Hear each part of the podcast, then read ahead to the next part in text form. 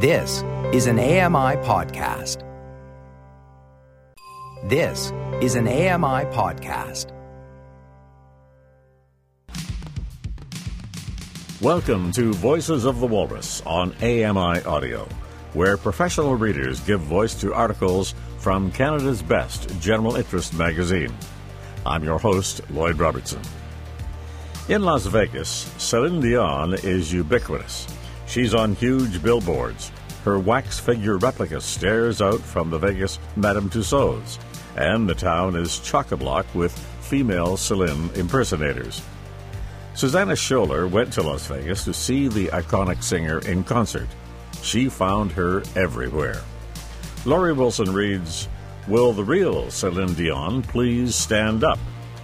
Suzannah Showler is the author of two collections of poetry and Most Dramatic Ever, The Bachelor, a book of cultural criticism. I'm Laurie Wilson. This is an article titled Will the Real Celine Dion Please Stand Up? by Suzannah Showler from the September issue of The Walrus. It starts the way a dream might start. I'm in a boat riding down a canal inside a shopping mall that is also somehow Venice, and Celine Dion is my gondolier. Her voice is right there, singing just for me. Take me back into the arms I love, she begins. So close, it's more like temperature than sound. This gondola is made for love. It carries passengers in units of two, or two and two plus the gondolier makes five, which happens to be Celine Dion's lucky number. I'm riding alone, balanced in what isn't so much a seat as a place to cuddle up, press knees, hold hands. Just believe in me. I will make you see all the things that your heart needs to know, Celine reminds me, romantic as hell. We pass under a bridge, and the key changes, the song gliding up to meet its own bridge. The word for what's happening is coincidence. Celine lets her voice open all the way up, reaching out to caress every stone. Whatever it takes, we'll find a way. We emerge into the light, and the singing is cut short. Dream over. I'm in Las Vegas, being ferried on a 12 minute journey up and down the Grand Canal shops of the Venetian, which is an almost pretty thing to call a mall. For the remainder of the ride, my gondolier, who moonlights as a Celine Dion impersonator, slips back into character, and we pretend to pretend that we're in the real Venice. It's only kind of a stretch. The boat is real, and the canal is really man made, like all canals are. My gondolier, clad in a navy striped t shirt, straw hat, and red satin neckerchief and sash, serenades me with an old Italian folk song as we glide past an Auntie Anne's pretzel shop and a store called Socks and Bottoms. The mall's ceiling is a trompe l'oeil mural of the sky, and I find myself checking to be sure it isn't a screen projecting a moving image. It's only paint but the light is warm, and without thinking, I close my eyes and dial my face upward like a starved Canadian heliotrope searching for vitamin D and happiness. For a moment, I give myself to the illusion and tell myself it's just like the real thing. Celine Dion has been in residence at Caesars Palace, Las Vegas, more often than not since 2003. They built the Coliseum just for her, plugging 95 million American dollars into a 4,000 plus seat concert hall modeled after the ancient Roman original. Though this one has the largest LED screen in North America and a stage that's more motorized lifts than stable ground. The gamble is paid off. Celine Dion's first occupation of Caesars, A New Day, is the highest grossing concert residency anywhere ever, with Billboard reporting that it earned the equivalent of 610 million Canadian during its run from 2003 to 2007. Queen Celine returned to her palace in 2011 for Celine, which is the second most successful residency in history, having taken in 320 million by the time it ended in June of this year. Celine's time in the desert has been epic. I mean that in the classical sense lengthy, episodic, featuring the triumphs of a heroine. Over the past 16 years, she has performed in Vegas 1,141 times. That's around 1,141 days of total vocal rest to save herself for the show. 1,141 times yelling, Shall we go for it? At the audience. 1,141 E flat fives belted at full volume while doing the kind of Gumby like backbend a yoga teacher would call a heart opener. Celine, is it okay if I call her Celine? Has opened her whole bleeding heart to 4.5 million people in Vegas alone. Back in 2003, the Vegas Strip was a palliative care ward for fame. Residency there was little more than a way to let one's star fade with a little dignity, plus 24 7 access to slots and steaks. Then came Celine. Still titanically famous, her heart going on and on, and soon others followed. First Elton, then Britney, and J-Lo, and Shania. And now the fresh class of Vegas residents includes Lady Gaga, Cardi B, and Drake. Celine Dion, who has long been impressive and spectacular, but until recently few would have called cool, made having a Vegas residence a thing. At 51, Celine has arguably become Canada's greatest living icon. Parents love her, grandparents adore her, and now the younger generation is discovering that not only is she endlessly talented, but also endlessly memeable. The internet swooned when she arrived at this year's Met Gala, looking like she'd been baptized in gold paint and sewn into a bodysuit slash bead curtain, a corona of singed peacock feathers growing straight out of her skull. Not long after, she sashayed through Paris Couture Week and Twitter feeds like a living GIF, serving such high meets low looks as a no pants, no problem scuba number with a blazer, a gown that looked like sound waves rendered in mesh, and a replica of the honking Titanic jewel necklace worn over an I Love Paris Hilton t shirt. At the apex of midlife, here's where things are at for Celine. It's been three years since Rene Angelil, her manager of more than 30 years and husband of 21, died of complications from throat cancer. Her twins are eight years old. Her eldest son recently became an adult. In April, she signed her first beauty contract with L'Oreal Paris. Her new gender neutral children's clothing line, Celinununu, is popular with both shoppers and conspiracy theorists. Think onesies that manage to be both cute and somehow satanic. This September, she launches Courage, her first world tour in over a decade, kicking off the first 66 dates with close to home concerts in Quebec City, Montreal, and Ottawa. Her 12th studio album in English and 27th overall, also Courage, is expected to drop in November. Not one, but two Celine inspired biopics are currently in production. As she leaves Vegas and heads back into the world nearly four decades into her career, a full blown Celineissance has been declared. But why is her celebrity suddenly so pressing, so meaningful, so of this moment? Celine isn't exactly new. Just about everyone already knows the basic story. Born and raised outside Montreal, a preteen singing sensation by 14. More than 200 million album sales later, she's banked five Grammys, two Oscars, seven Billboard Music Awards, 20 Junos. She's been around for so long that much of the world has no conscious memory from the before Celine era. She's always been the soundtrack to grocery store aisles, cab rides, the corniest parts of every cornball movie you hate to love. Trying to understand Celine's resurgence after a lifetime of fame feels like trying to pinpoint when exactly weather becomes climate. I decided to get closer to the source. I went to Las Vegas to see Celine Dion in the final days of her Celine concert, but I also went to see her in Not Celine. Vegas being a breeding ground for impersonators who have made embodying the icon into their art and their livelihood. After all, celebrity can be blinding. Sometimes the best way to see it is to turn away from the bright center of the many sequin spectacle to reconstruct the disco ball by looking at the carousel of lights spinning in its orbit. Morgan Latouche started out as a dancer, first in ballet, then doing can-can at a Paris cabaret, before moving to the U.S. nine years ago and getting a part in the Vegas showgirl classic Jubilee. As she entered her 30s, years of kick lines and falling into the splits were taking a toll on her body. Latouche needed a retirement plan, so in 2014, she started taking vocal lessons. All she wanted to learn were Celine Dion songs. Her vocal coach, who happens to be a Madonna tribute artist, was the first one to see it. She thought Latouche might have what it takes to pull off a Celine impersonation.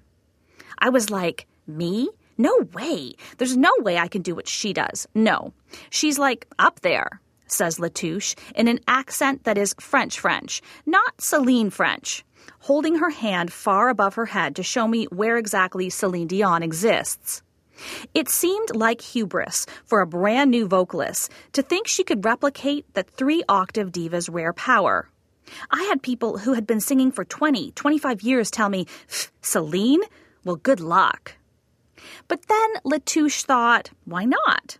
As she puts it, go for the big one. She'd loved Celine since she was 13 and first heard 1995's D'eux, which remains the world's best selling French language album. Latouche says, it came from a place of passion, not a place of, I want to make money out of it, or for my ego, or I want to be the best. No, it came from just happiness that I was able to sing like her. That's just happy. So she put together a wardrobe of glittery dresses and began taking gigs, unpaid at first, at retirement homes, fundraisers, wherever she could. When she was starting out, Latouche would overwork the performance, trying too hard to match every step and gesture and note to one of Celine's. Now that she's been at it for a few years, she's reached an equilibrium where she can tell herself, You sound enough like her. You look enough like her. So just be her, but like chill about it, she says. Only now I feel her even more in me. It just comes naturally. It's not forced anymore. I feel like I tap into something, and I know that I channel something about her. Latouche wants to be clear. She doesn't mean channel in a formal sense. She isn't psychic or anything. But she does believe in trusting the universe. She calls vibes vibrations and tells me that you can be with a person vibrationally, even after they're gone or even if, like Celine, they've never exactly been with you to begin with. When she sings, she feels it. A frequency of Celineness riding on the air, like some aspect of the real deal is making itself felt through her. It's a weird feeling, a good feeling, so good. I feel like I'm just with her, she says. You know that mother daughter kind of thing? I know it's weird, but I feel protected in a way like I have validation and a mother like sensation of protection. Latouche, who is now 37, reminds me of Celine a lot, actually. Charming, warm, toggling so suddenly between goofiness and earnestness, it's almost disconcerting. She recently became a mom, and she tells me it's brought up all these small points of intersection between her life and Celine's. Latouche's mother is named Therese, same as Celine's. Latouche gave birth to her son by C section, just like Celine did for her twins.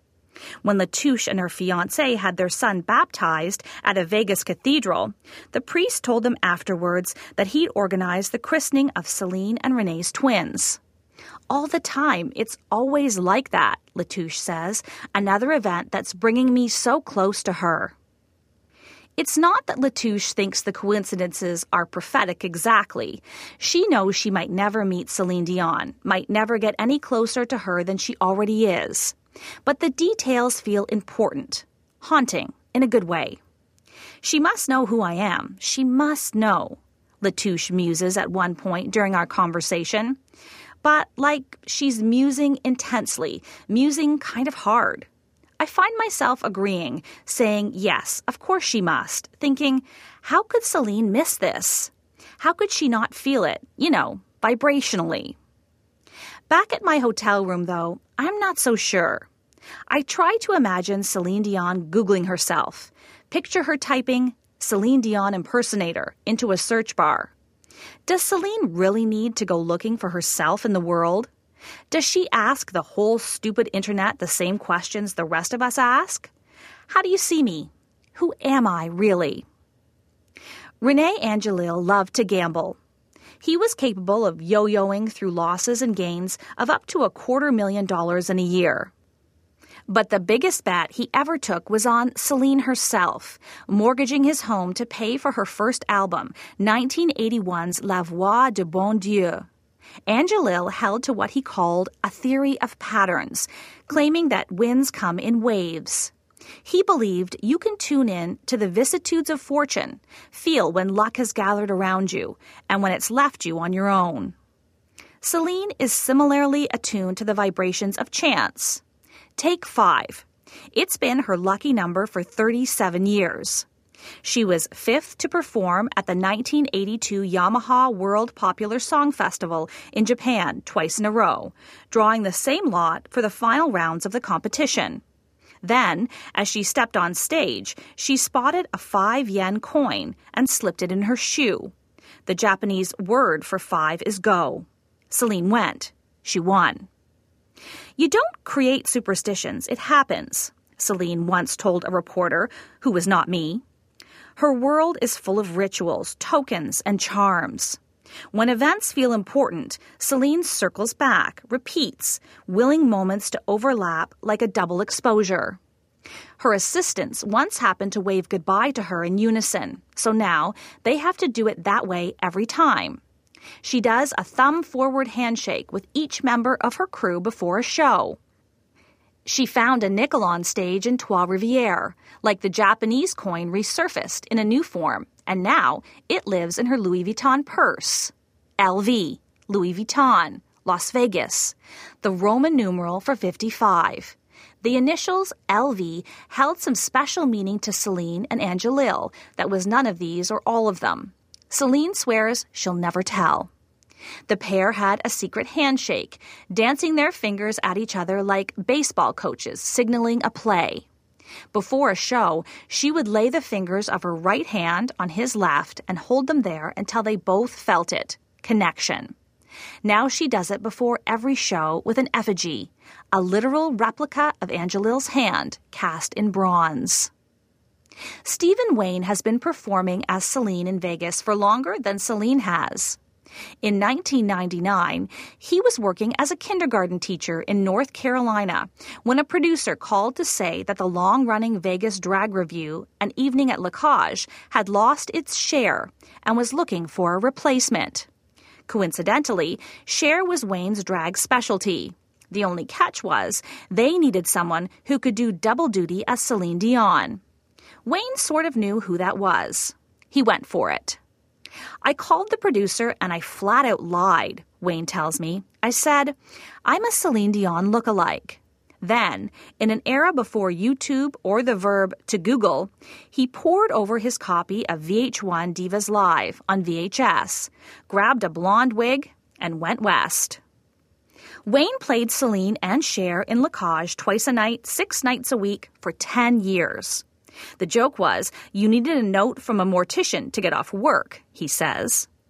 In 2009, a version of the show was remounted as Frank Marino's Divas Las Vegas. And Wayne put in another nine years as Celine slash Cher right across the street from the real Celine at Caesar's Palace. It was my dream job, Wayne tells me, speaking in the past tense because Divas closed abruptly last summer over a case of fraud. Marino wasn't so much donating a share of the proceeds, as advertised, as not doing that. Since then, Wayne, who is still a full time kindergarten teacher, by the way, has been setting up gigs for himself, going it alone. He hates to admit it, but when he first started playing her, Wayne didn't think Celine was very, well, attractive. Plus, the audience would always laugh when he played her. It wasn't about Wayne. Even at the peak of her stardom, Celine has always been just a little bit marginal, a little bit ridiculous, the butt of some long running, unspecified joke. In time, Wayne says, he came to realize that the laughs weren't at his expense. They were a form of appreciation. I had to understand that that's how they were letting me know they recognized what I was doing, he says. They understood the connection. Stephen Wayne and Celine Dion are the same age, born within a few months of each other in 1968. She may not have been his first choice for a celebrity to embody, but after so many years, his attachment has grown deep. She's had a total metamorphosis, caterpillar to butterfly. She came to Vegas and turned into this goddess. I think she's just breathtaking, he says. He will sometimes plug Celine Dion live into YouTube and just let clips run in the background all day, spending ambient time with her while he tends to his wigs. He has many for Cher 1960s long and black, platinum waves, mop of dark ringlets curled individually by hand, and one perfect honey blonde blowout for Celine. Cher was my original passion, he says, but I have more fun being Celine because I get to just act like a fool. He does a small, controlled spasm to demonstrate, and even though right now he's a medium aged, medium sized man in glasses and a Superman t shirt, it was superhero day for the kindergartners. I see it. She's right there. She possesses my body, he says. It's like I'm Canadian all of a sudden. I ask if he'll still be performing as Celine when they're both 85, and Wayne says, absolutely, yes, he's in it for life. People are like, Are you saving for retirement? I'm like, No, I'm saving for a facelift. I'm not going to retire. He has a feeling Celine is the same, the kind who lives for her work. He imagines her future chart topping albums, world tours, a triumphant return to Vegas someday. He hopes to see her fall in love again. I mean, she's young, Wayne says. I like to think that I'm young too.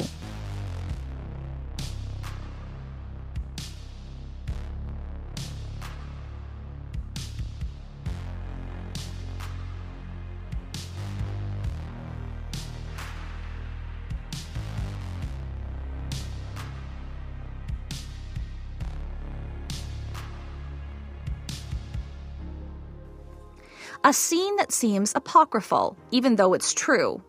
12 year old Celine Marie Claudette Dion of Charlemagne, youngest of 14 children, beloved but accidental coda to her warm musical family, stands in Rene Angelil's office, singing a cappella, and brings the Quebecois music mogul to tears.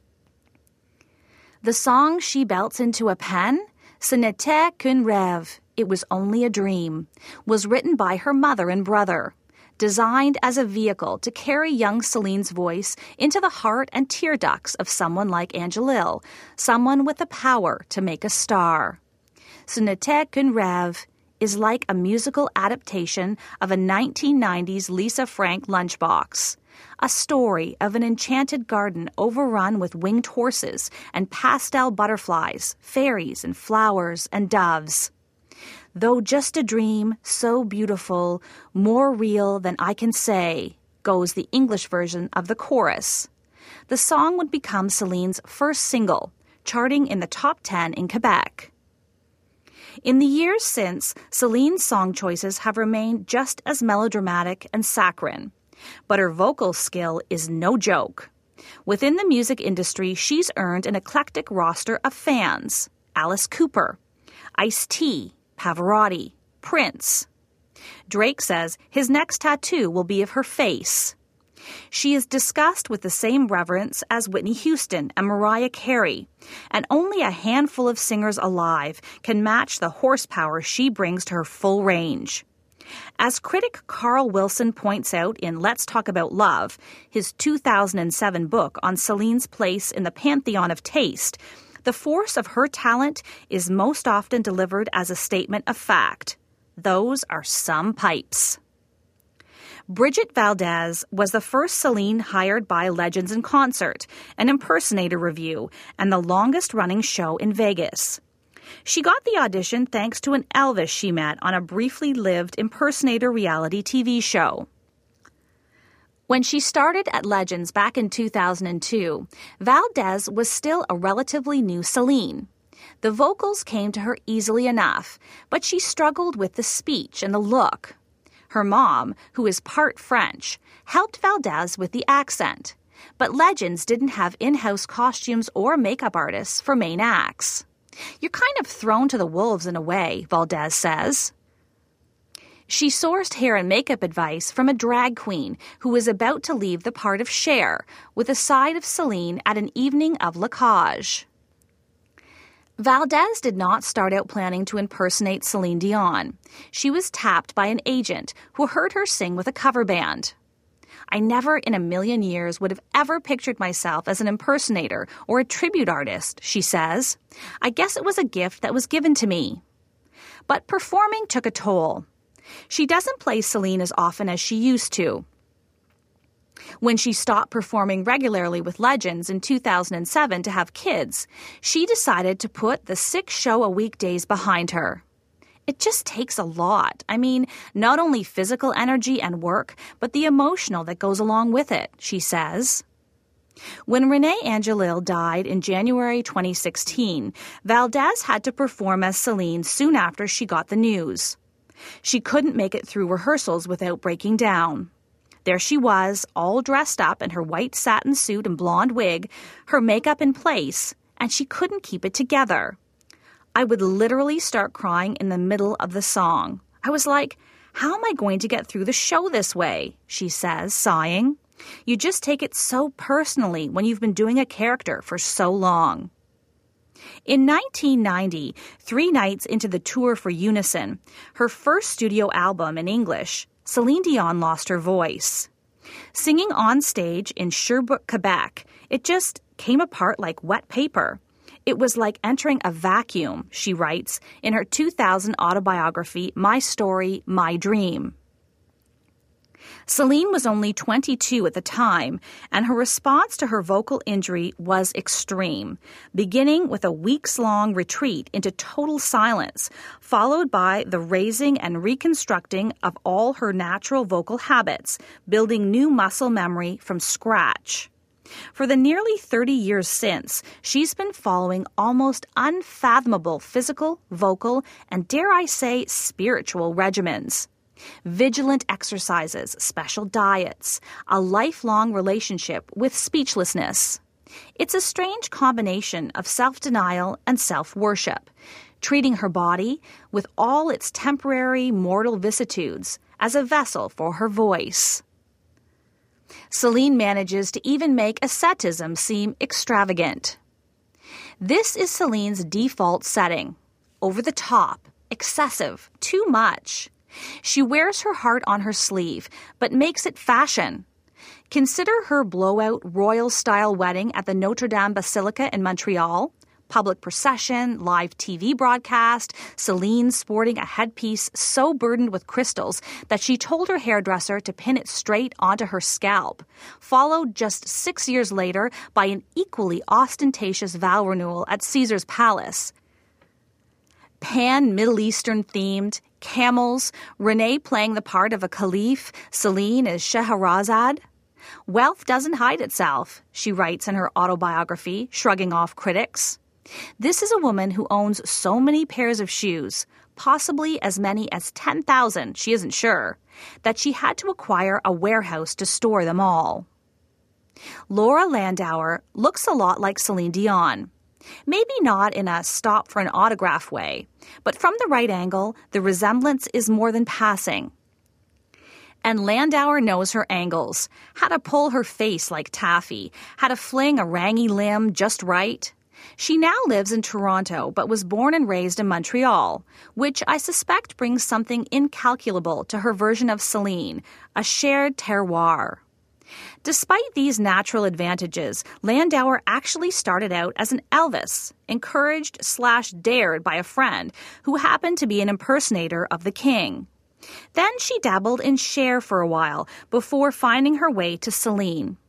In 2007, she put on a one woman play called Celine Speaks, The following year, her sketch video, The Celine Dion Workout, went quasi viral, and she was tapped for a role as Celine in the Mike Myers film The Love Guru. More than a decade later, Landauer still gets regular work as a Celine. She says the requests tend to ebb and flow. She has no idea why. She'd fielded about 10 queries the month we spoke. An impersonation, Landauer says, starts with watching and listening videos, music, interviews, anything you can get your hands on. You don't just study the person, you need to spend time with them ambiently. Then, when it's time to perform, you take a breath and just go for it. Like, literally. You just kind of breathe them in, Landauer explains. For years, Landauer put herself through a Celine immersion program where hers was the only music she would listen to. She doesn't need to do that anymore. Celine is now muscle memory. Sometimes my kids will be like, um, stop it. You're saying that word like Celine, she says. It just pops out unintentionally. It's something you can put aside, but it's still always there. Not long ago, Landauer scrolled past a photo of Celine, and for a second, she wasn't sure what she was looking at. I thought, oh my gosh, I don't even know if that's me or her, she says. I don't know who that is. I don't know who I am anymore. She posted it to Instagram with a poll asking, Who is this? The result 54% Celine, 46% Laura. Landauer has seen Celine live just once, back in 2008 at a concert in Montreal. She tells me that it was great and Celine was amazing, but honestly, it kind of freaked her out. She was sitting in one of the first few rows, and Celine was right there, almost close enough to touch, wearing a short pink dress that she, Laura, has a replica of, doing all the same moves, kicking and shimmying and pointing, that she, Laura, also does. And it was just, it was kind of weird, she says. Like she's not sure if that's okay. She tries odd and then strange, but at some point words fail and she makes a noise, something like, ugh. I took it as that hint of disgust that comes from being too familiar. I'd always imagined you'd have to be somewhat of a Celine fan to be a good Celine impersonator. I had no idea. Fandom is observational, appreciation cultivated with the luxury of distance. Impersonation is more like running a simulation of another human being through the instrument of your body. It's intimate and self abnegating, and so one sided it hurts me to think about. It's crushing on someone, vibing them, breathing them in, so close and yet, and yet, and yet. Meeting all these Celines, I've come to realize that imitation isn't flattery, it's a whole other language for love. At one point while we're talking, Stephen Wayne gets a little sad. You know, I've been here 20 years, and she's never, ever come to see me. Never. And it was just across the street, he says. He doesn't just sound disappointed, he sounds rejected. If you think you have imposter syndrome in your career, just imagine making a career out of being an imposter. Gigs can be sparse, and a solid performer might make $800 for a good night's work. And though tribute artists gush about the star they've applied their talent to mimicking, they have to live with the possibility that their idol would prefer they just not not reflect their brightness, not ape their talent, not play them for yucks and cash they might not see themselves in the imitation at all. If Celine does know about me, would she embrace me? Or is she not happy about the idea? I don't know if I even really want to know, Bridget Valdez says. She sent Celine a letter once, years ago, but she never heard back. Maybe it's better to keep a healthy distance, she says, but she sounds like she's talking herself into it. Valdez admits a bit shyly that she's written songs with Celine in mind to perform them. She hasn't submitted anything yet, but she's getting closer. Maybe she'll do it soon. I wanted to find Celine through five of her impersonators for the luck, for the pattern. Connect the dots, and it's there. Five points to make a star. But one Celine flaked on me. She's gigging on cruise ships, doing Celine on the high seas, and I wound up with only four. I thought it would be all wrong, But of course, it's obvious. Celine is the fifth Celine. Two plus two plus the gondolier makes five, and Celine Dion is here for it. There is a video of her that went viral in January 2018. A seemingly drunk woman makes her way on stage during a concert, swings a leg around the singer's willowy frame, and gives her a solid canine humping. Celine's reaction is to sing the Barney and Friends theme song, I Love You, You Love Me. As security moves in, Celine keeps the woman close. Look at me in the eyes. Do you see my heart? She asks, like an especially earnest hypnotist. We got something in common. We got babies that we love, and we gonna fight for them. And we're wearing gold. That's a sign, she tells her public molester. As the woman is gently led away, Celine looks out to her audience. I don't know her. I love her, she confesses with a helpless shrug. It's moments like this that define Celine. Yes, she is a self important, all consuming, unabashedly rich megastar. But she's one who still insists on recognizing herself in other people. Not every celebrity can do that. Convert egotism into sympathy. Celine is sincerely superficial, but never superficially sincere. In her world, even the most minor points of intersection have meaning. All those fragmentary details where human lives seem to mirror one another aren't mere coincidence. They are a pattern, an opportunity, an ethic. One morning, before the sun is all the way up, Stephen Wayne sends me a text. I met Celine Dion last night. There's a picture of the two of them pressed together as if conjoined. Stephen Celine in a black sequined gown embellished with silver stars. Celine Celine in a bedazzled cap and pants like a denim cocoon. The shot was taken on the set of a promo video for the Courage Tour. Wayne was hired as a Celine doppelganger who happens to drive up with a car of drag divas when Celine is stranded on the side of a desert highway. I ask what she was like up close, in real life. Wayne reports that she swore like a sailor and sang like the heroine of a musical and was incredibly gracious. Celine thanked Wayne for impersonating her. He could hardly believe it. Then she repeated it, thanking him again. The supersized buildings on Las Vegas Boulevard make everything seem close when really nothing is. For the three days I spent waiting to see Celine in concert, I paced up and down and up again, passing in and out of microclimates of Jewel while being assaulted by light and noise that didn't so much seem to be competing for my attention as engaging in a badly run conspiracy to murder it. Nothing was really separate. It all came back to the same place, like recursion and corporate cannibalism. I wasn't tired. I felt like I was already sleeping or hypnotized. I dosed myself with $4.33 US espresso shots that tasted like burned ruins. No matter how hard I tried to stick to the sidewalk, I kept winding up indoors, carpet patterns shifting underfoot. I swear, at one point, I walked through a wall like a ghost. I met one Celine, and then another, I texted a third from the official Celine Dion boutique in Caesar's Palace to show her a marked down to $80 sequin tank top of Celine's face. I thought it looked more like her.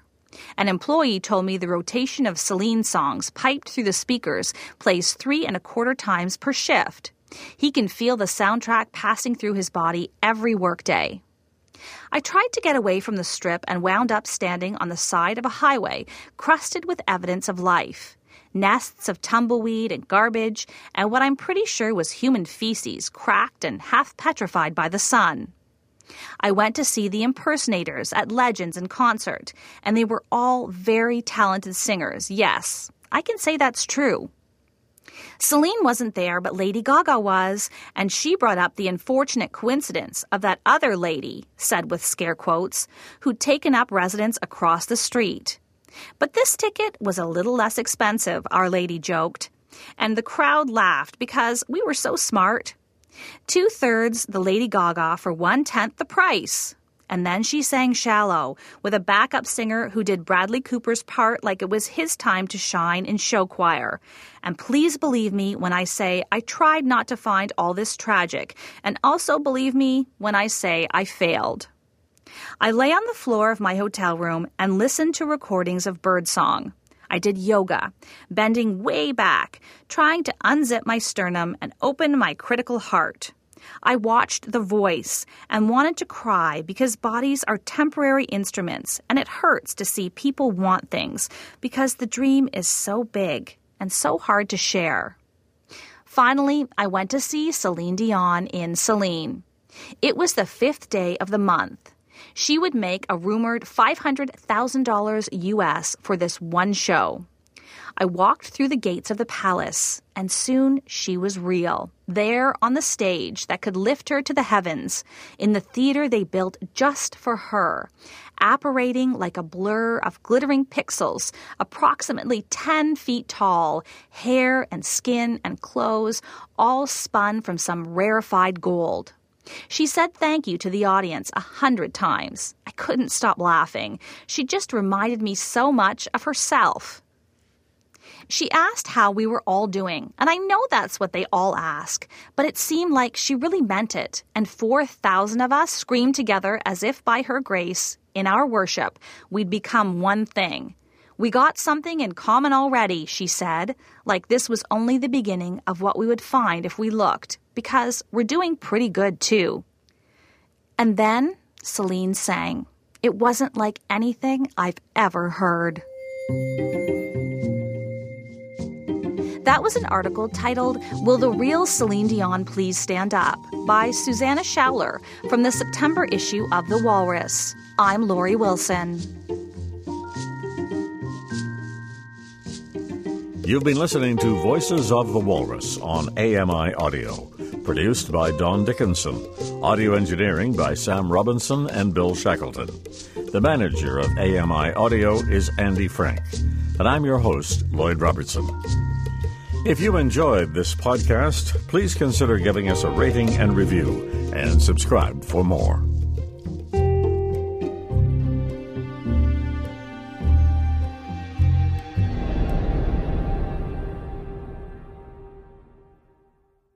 This was an AMI podcast. For more accessible media, visit ami.ca. Join me every couple weeks for the Outdoors with Lawrence Gunther podcast, where we learn about outdoor tech and tips. Plus, we look at news affecting the environment. AMI's Outdoors with Lawrence Gunther is available from your favorite podcast provider.